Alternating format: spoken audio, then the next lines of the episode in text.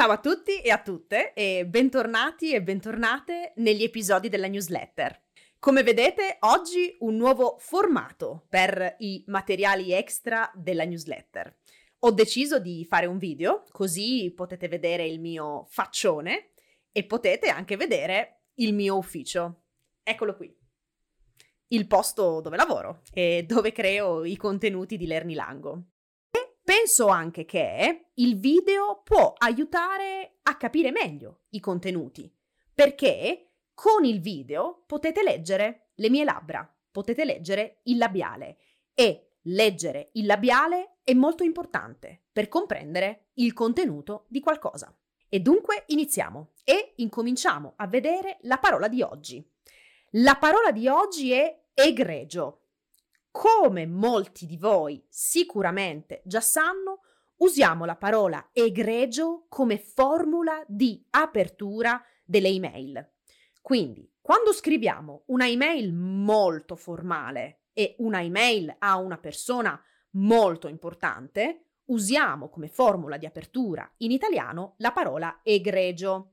Dunque, se scriviamo a medici, se scriviamo a professori, se scriviamo ad avvocati, eccetera, eccetera, usiamo egregio come formula di apertura delle email. E dunque, egregio dottor Rossi, egregio avvocato Di Bianco, per esempio.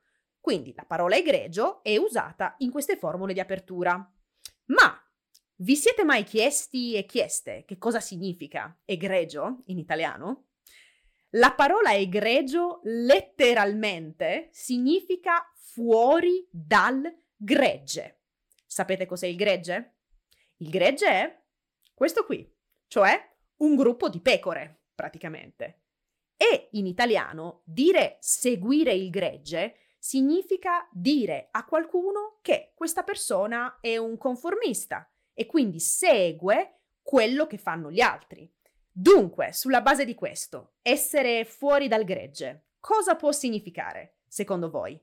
Essere conformista o il contrario di conformista?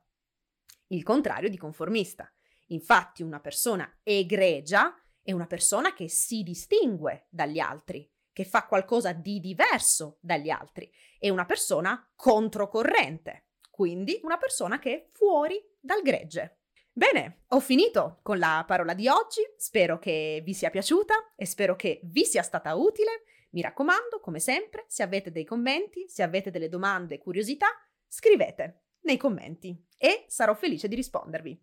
Vi ringrazio e vi saluto, ci sentiamo alla prossima settimana. Ciao a tutti e ciao a tutte!